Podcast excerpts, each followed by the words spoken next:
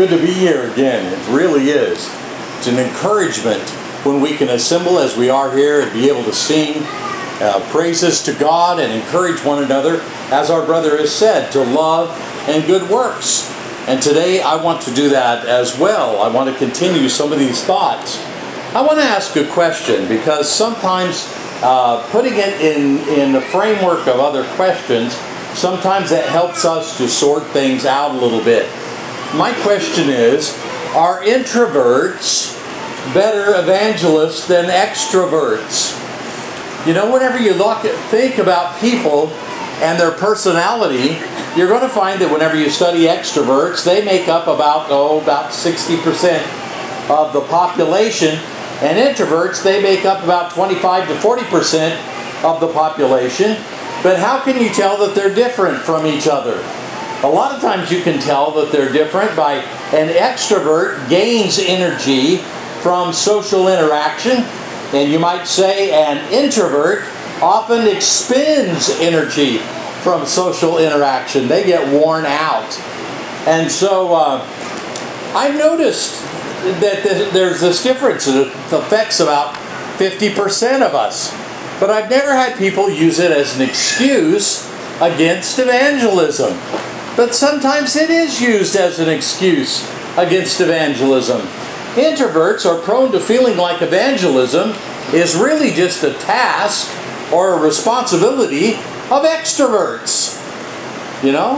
And, and they say, well, that's, that may be his blessing, or I'm glad they were blessed with that kind of a spirit, but, but I'm sure not. Well, when Jesus commissioned uh, his church to preach the good news, he, he didn't just naturally pick those people who are most excited to do it. He didn't just pick the extroverts in that or, or uh, because they're rejuvenated by crowds and conversation. But what about those people who are recharged with a book in a quiet room? There's some of you quiet room people out there. You're still in your basement. But anyway, nonetheless, I'm just trying to say you know, what about that? Uh, is uh, are introverts responsible for spreading the gospel? Those quiet room dwellers, those weird people that I don't identify with? You know, I, I really am an extrovert. I just am out there. I enjoy it. So, you know, I don't understand. To me, these people are crazy that like to stay by themselves. The pandemic was really bad on me because I didn't get to visit like I like to visit and hug and talk to people. Well, the point is, since there are some people, though, that go so far as to say, well, uh, there we go, now I got it started. Um, there's people who go on to say, well, because I am an introvert, God is not expecting me. That's a talent. That's a, something that is a, a gift, if you will. In Matthew, the 25th chapter, he talks about how that God gave some people certain gifts, certain talents, certain abilities, and he didn't give it to other people. So evangelism is basically assigned to the extroverts in the church, and that's not expected of me by God. Is that right? I, I don't think that's quite right. I don't think that's what the Bible has to say about it. You know, claiming to be uh, or something important is not your gift uh, is something that we need to really look seriously uh, seriously at before we go on. We find that people who who um, dismiss or, if you will, give themselves permission to ignore the Great Commission because they're uncomfortable with preaching and teaching and sharing it with others, that's not necessarily a good thing. And, and we should not listen to Satan when he lies to us and say we're given a pass on that. I really don't think that. Matthew 28, Jesus doesn't say extroverts disciple the nations. In fact, Jesus uh, neglects to say anything to his disciples regarding their personality. Instead, Jesus claims the reason that they can and should share the gospel is because all authority in heaven and on earth has been given to me. He says in Matthew 28 and verse 18. It's not about the disciples, it's about the power and authority of Jesus Christ. He expects all of his followers to share the story, not because it's our specific gift to give it, because we enjoy it, but because it is our responsibility given to us by Christ Himself. Why should God call then, or God uh, give the responsibility of evangelism to somebody who has difficulty with it? Well, I think there's good reasons. And be believe it or not, I think that some of them are very good reasons and perhaps make an introvert even more qualified to share the gospel than an extrovert. Have you ever thought of that? Yes. We find, wouldn't it have worked out a whole lot better if people charged with the tax to go out and talk to others naturally wanted to talk to other people more often? You would think the answer would be yes. But whenever it costs someone something, whenever it is a challenge to the person that is bearing that message, it, that message is indeed taken to be more valuable. Look at what it costs that person to share the gospel with me. They had to get uncomfortable to share that with me. They had to get wet. They had to sacrifice in order to share. that This must be important. I can't neglect it. Have you ever thought that as an introverted person, you sharing Christ may be viewed by others as more important than an extrovert who shares the gospel of Jesus Christ. They know that he's wanting to, to share something, you know, but the introvert shares something that's important and he's willing to pay a cost for that to engage in this global cause. Well, I believe that there's good reasons for uh, introverts to share the gospel. Number one, it's to show others the greatness of our Lord and Savior, and that the gospel message is something that is important. And we know that it's important, and we want other people to understand how important it is. Imagine the most introverted person that you know. Imagine them sharing the gospel on a street or with someone in a in, that they do not know, their neighbor that just moved in, or maybe even someone more difficult, someone a coworker or a neighbor. Wouldn't you understand that that that seriousness that the person put into what they wanted to share and why would elevate the importance of that message? Well, yes, it would. Which leads me to point number two. Not only does it ennoble the message of, of God, but number two, it helps us grow and mature. You know? As my mom said one time, it's about time some kids got out of the basement, got a job. You know? It's not because it isn't difficult, it's just they need to grow and mature. They need to get out there and show people what life is all about. Now, my friends, the fact that we have to do that whenever it is expensive for us emotionally is, a, uh, is something that is often understood by others who are emotionally intelligent. They get it. They understand that it's difficult. They see the difficulty. They understand and they appreciate. And they appreciate a lot more being talked to by someone who finds it difficult to explain rather than someone who just is so extroverted that they just want to talk to anybody and everybody about it. So God sometimes uses those difficult situations that we get into to cause us to mature and to understand the expense of being a believer in Christ. Um, the gospel involves preaching, using words whenever necessary. But the point is, is that Jesus really meant to say, proclaim the gospel. Mark 16 and verse 15. Teach them to observe all that I commanded you. Matthew 28 and verse uh, 20. The hard truth is, is that Jesus means exactly what his words suggest, regardless of our personality regardless of whether we're introverts or extroverts. Most of us are on a spectrum of some sort. You know, there's times that I get a lot of energy from conversations, but then after a while, I lose that energy and it's time for them to go home. it's time for me to go home. You know? The whole point is is sometimes I run out of that energy. And it's and it's difficult sometimes then to continue on whenever it's necessary. Well, all of us have different things that it's going to be difficult to do. But don't believe the devil. Whenever you buy into the fact that you, because you're an introvert, you don't have to share the gospel, the good news. That is a lie. That is something that is not right.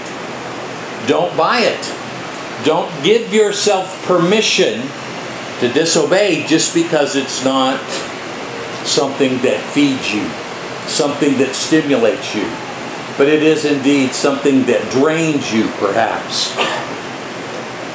Therefore, introverts sometimes may not ever recognize a third blessing that comes from saving souls. You know, whenever Jesus was on the cross, the Bible says, Who for the joy set before him endured the cross. We don't often think of joy as a message of the cross. But Jesus said, Who for the joy set before him endured the cross. What was that thing that caused him to be motivated? It was the joy of bringing many sons to glory. It was the fact that these people needed to be saved, and love looked out for their welfare. Love took a step into that uncomfortable zone of the cross and gave himself for us so that we could be saved.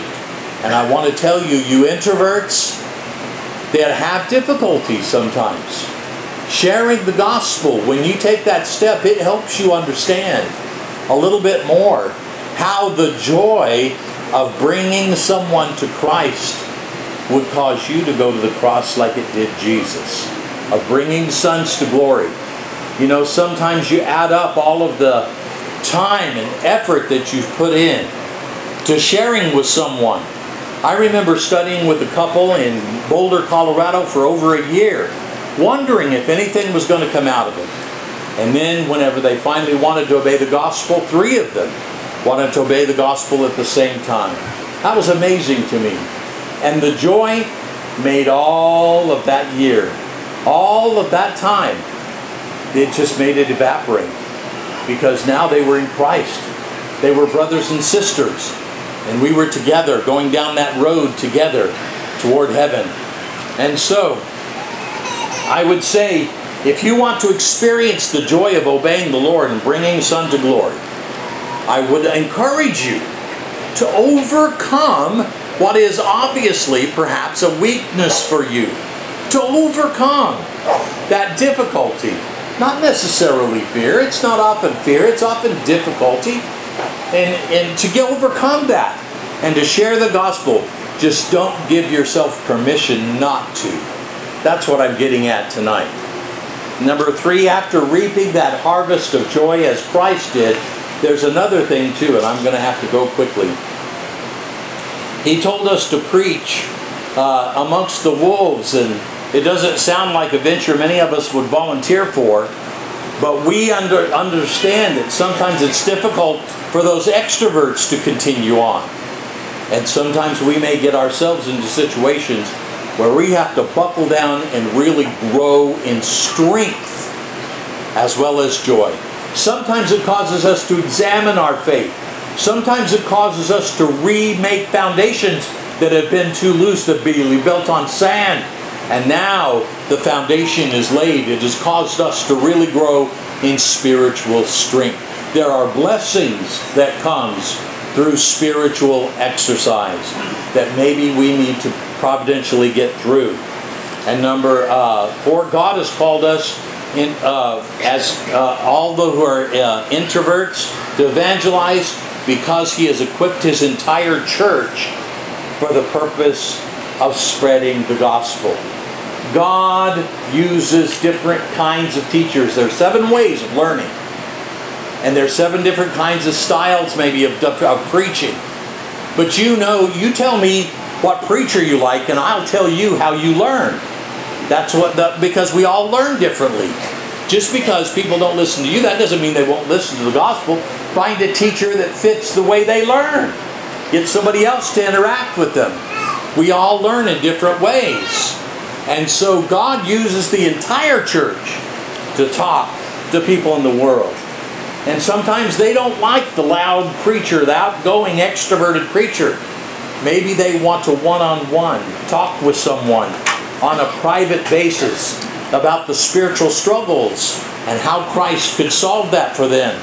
And guess what? That's often done by those introverts in the church who take someone aside and feed them and help them to get through those times together. You know, there are people converted in gospel meetings that are big and exciting and things like that. But there's an awful lot of people who are converted by introverts, who have taken someone aside to their quiet room and shared with them the faithfulness of the gospel. God can use you no matter where you're at on the spectrum. Just don't believe the lie that because you're introverted, you're excused from evangelism. Don't believe it. That has caused many young people. I've talked with young people, and I've been getting that excuse a lot. That's why I'm bringing it out tonight. Have you heard somebody use that excuse?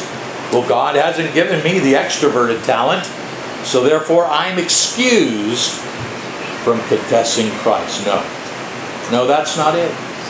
We need to get out there and confess Christ. Well, there are many in the scriptures that didn't seem to be appropriately fit. I've got two minutes. Or maybe I don't, but, and nonetheless. Okay, Matthew 20, verse 7. There were some who said, uh, the master went out, and he's at the third hour of the day, the ninth, the twelfth, and eleventh hour. Why aren't you working? And they said, Well, no one will hire us. There are some people out there that aren't going to ask you about your spiritual heritage. They're not going to ask you a Bible question. No one will hire us. They're still waiting for somebody who's spiritually concerned talk to them about the Bible and say, Do you understand what you're reading? Do you understand? Let's sit down and read. My friends, there are millions of people waiting to be asked, just simply asked, about if they understand the scriptures. There's, I, I've got to be done. A little girl, Second Kings, Naaman, they had a little girl, and she told them about a prophet. Naaman would have never been healed if that little girl hadn't mentioned about the prophet way back home. And it's about time we spoke up for the prophet that we knew, excuse me, the prophet that we knew who could save people's souls. Be as courageous as that little girl was with her master. She had been captured, she had been taken captive, but she was willing to say, I know somebody who can change you forever, and that's the Lord Jesus Christ. Thank you very much.